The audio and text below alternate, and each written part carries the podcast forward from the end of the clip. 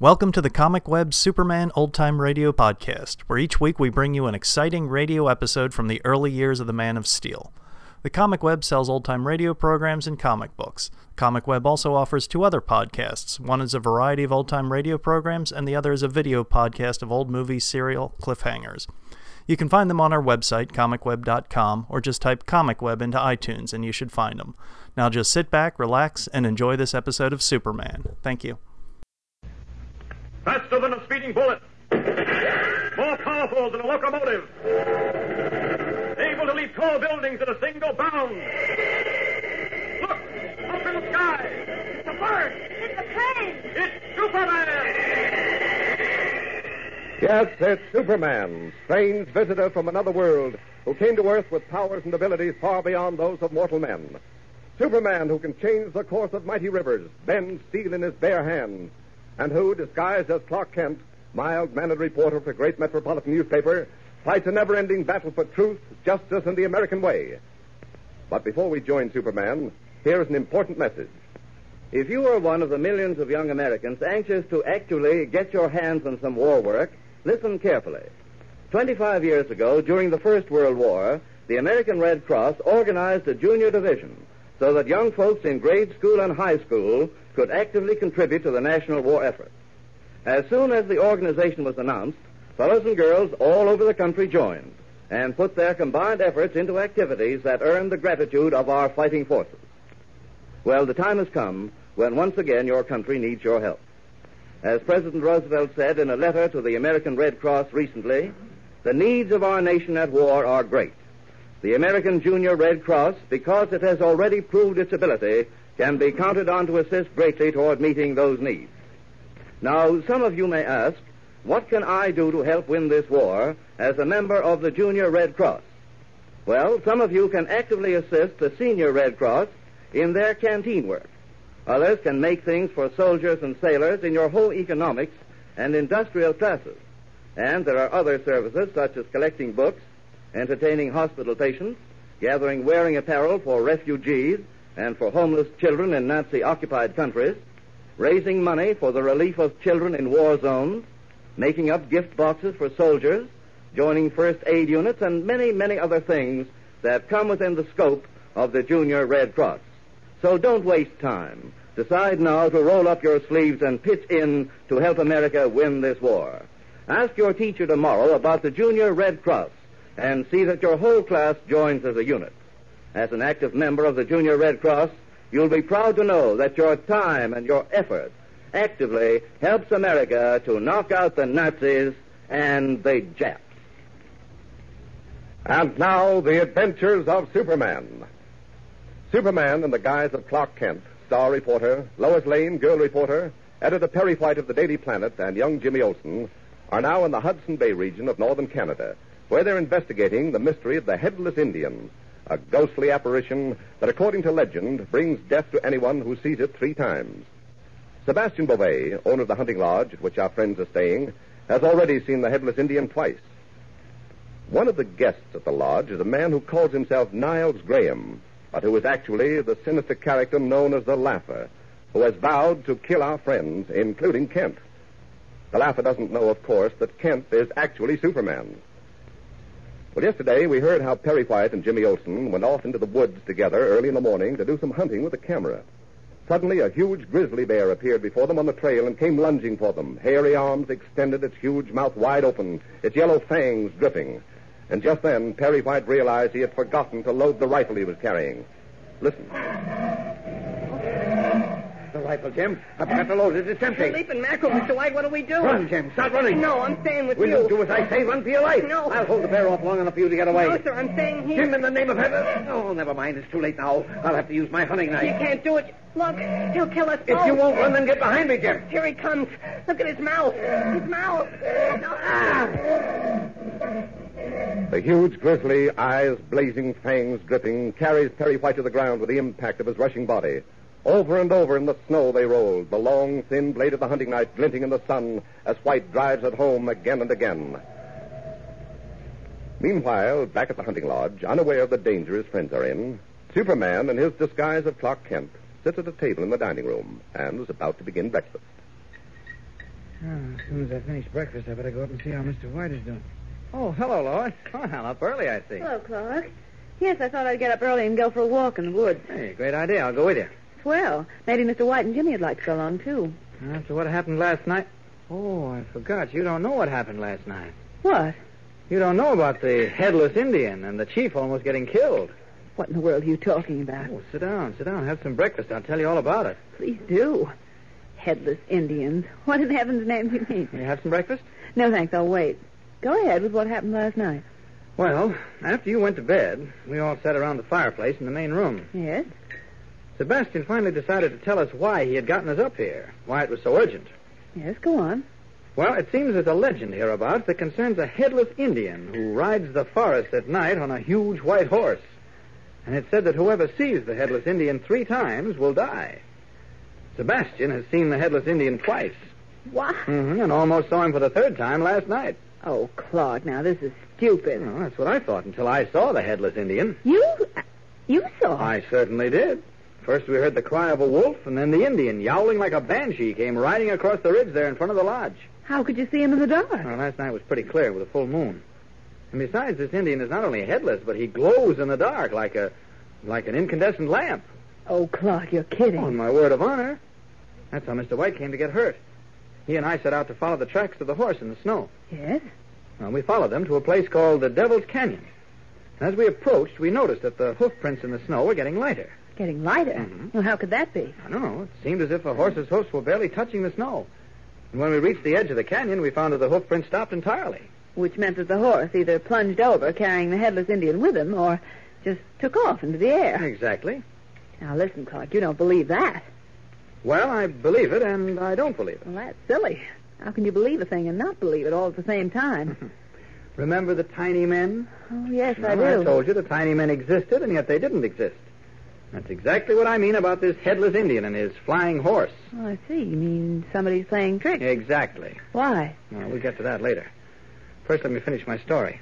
While White and I were standing on the edge of the canyon, a shot was fired from a rifle somewhere in the forest behind us. And the bullet grazed the chief's temple. Great heavens. Oh, he wasn't seriously hurt, though. I was afraid he was until I got him back here.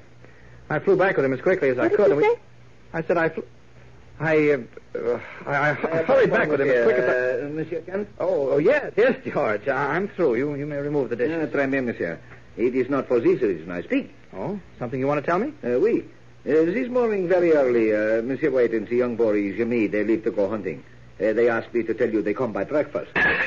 Great Scott. Clark, for heaven's sake, why did you jump up? Oh, look, you've knocked over practically everything on the table. I just thought of something. I, I, I I've got to go after those two. What for? Well, it, it's not safe in those woods. Oh, for heaven's sake, Clark, sit down. What could you do for them Uh, anyway? there's nothing to worry, Monsieur Kent.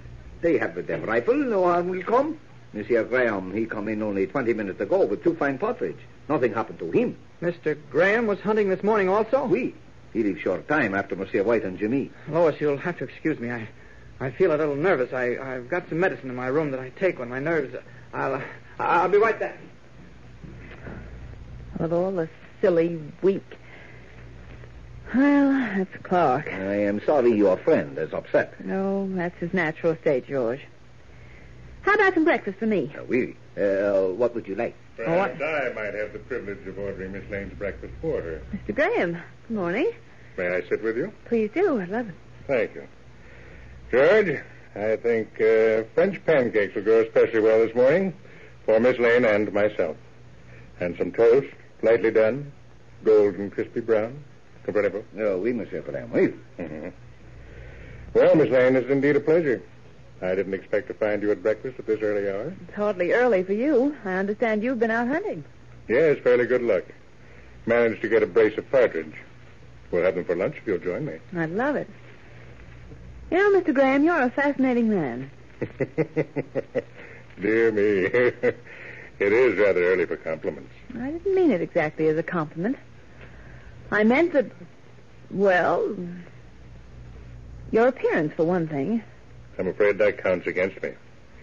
How can a man be fascinating when he's the unfortunate possessor of three chins and 200 pounds of weight he could well do without? I don't know. Somehow, in your case, it doesn't matter. You're well tailored. You're Though I must confess, you, if you don't mind, you do sort of cover yourself with diamonds. Yes.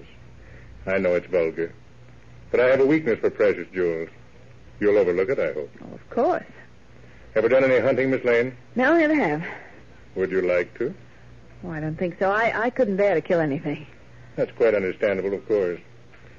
However, you have no objection to shooting as a sport, and nothing more than that, I trust. I mean to say mere target shooting. Oh, no, no, of course not. Well, then suppose you and I go out after breakfast and take a couple of guns with us. Oh, no. Matter of fact, I've never even fired a gun. Then I'll teach you. No, really, I don't think I'd. Oh, come, Miss Lane. You're not afraid of me, are you? Well, to tell the truth, I don't know. Sometimes I. I don't know. I detect a look in your eye that. I sound like a schoolgirl now. Then you will come. Target shooting's a great deal of fun.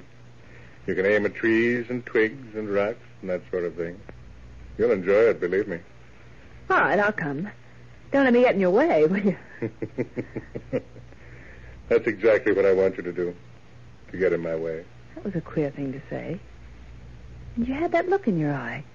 Schoolgirl?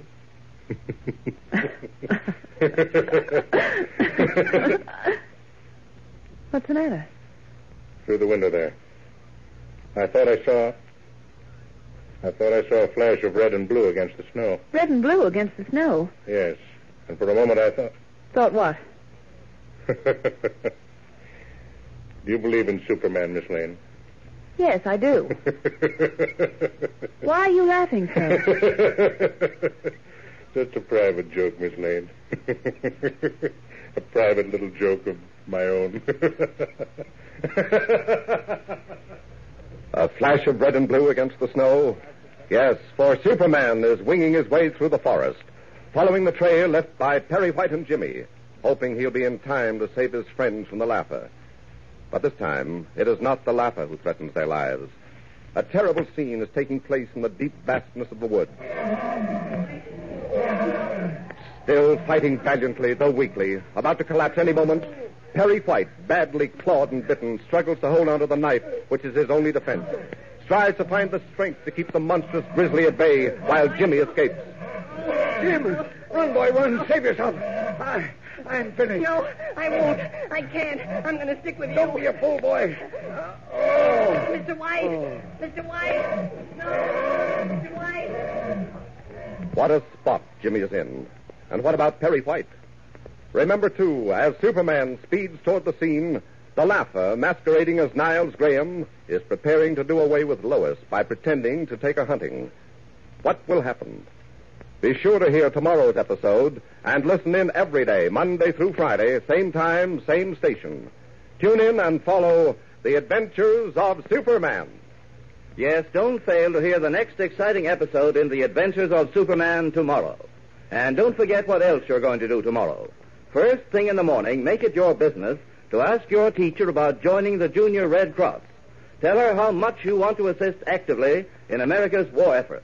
How you want to give up some of your playtime and actually do something constructive to help win this war.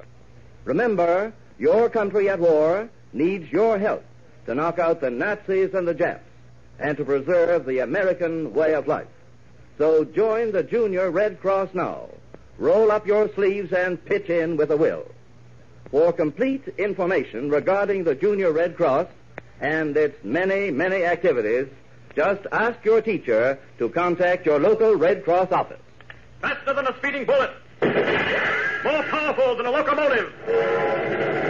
Able to leap tall buildings at a single bound. Look! Up in the sky! It's a bird! It's a plane. It's Superman!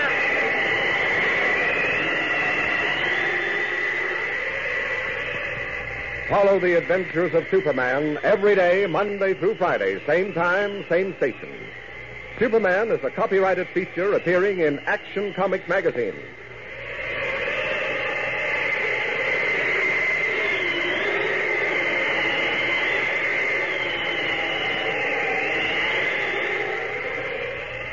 This is Mutual.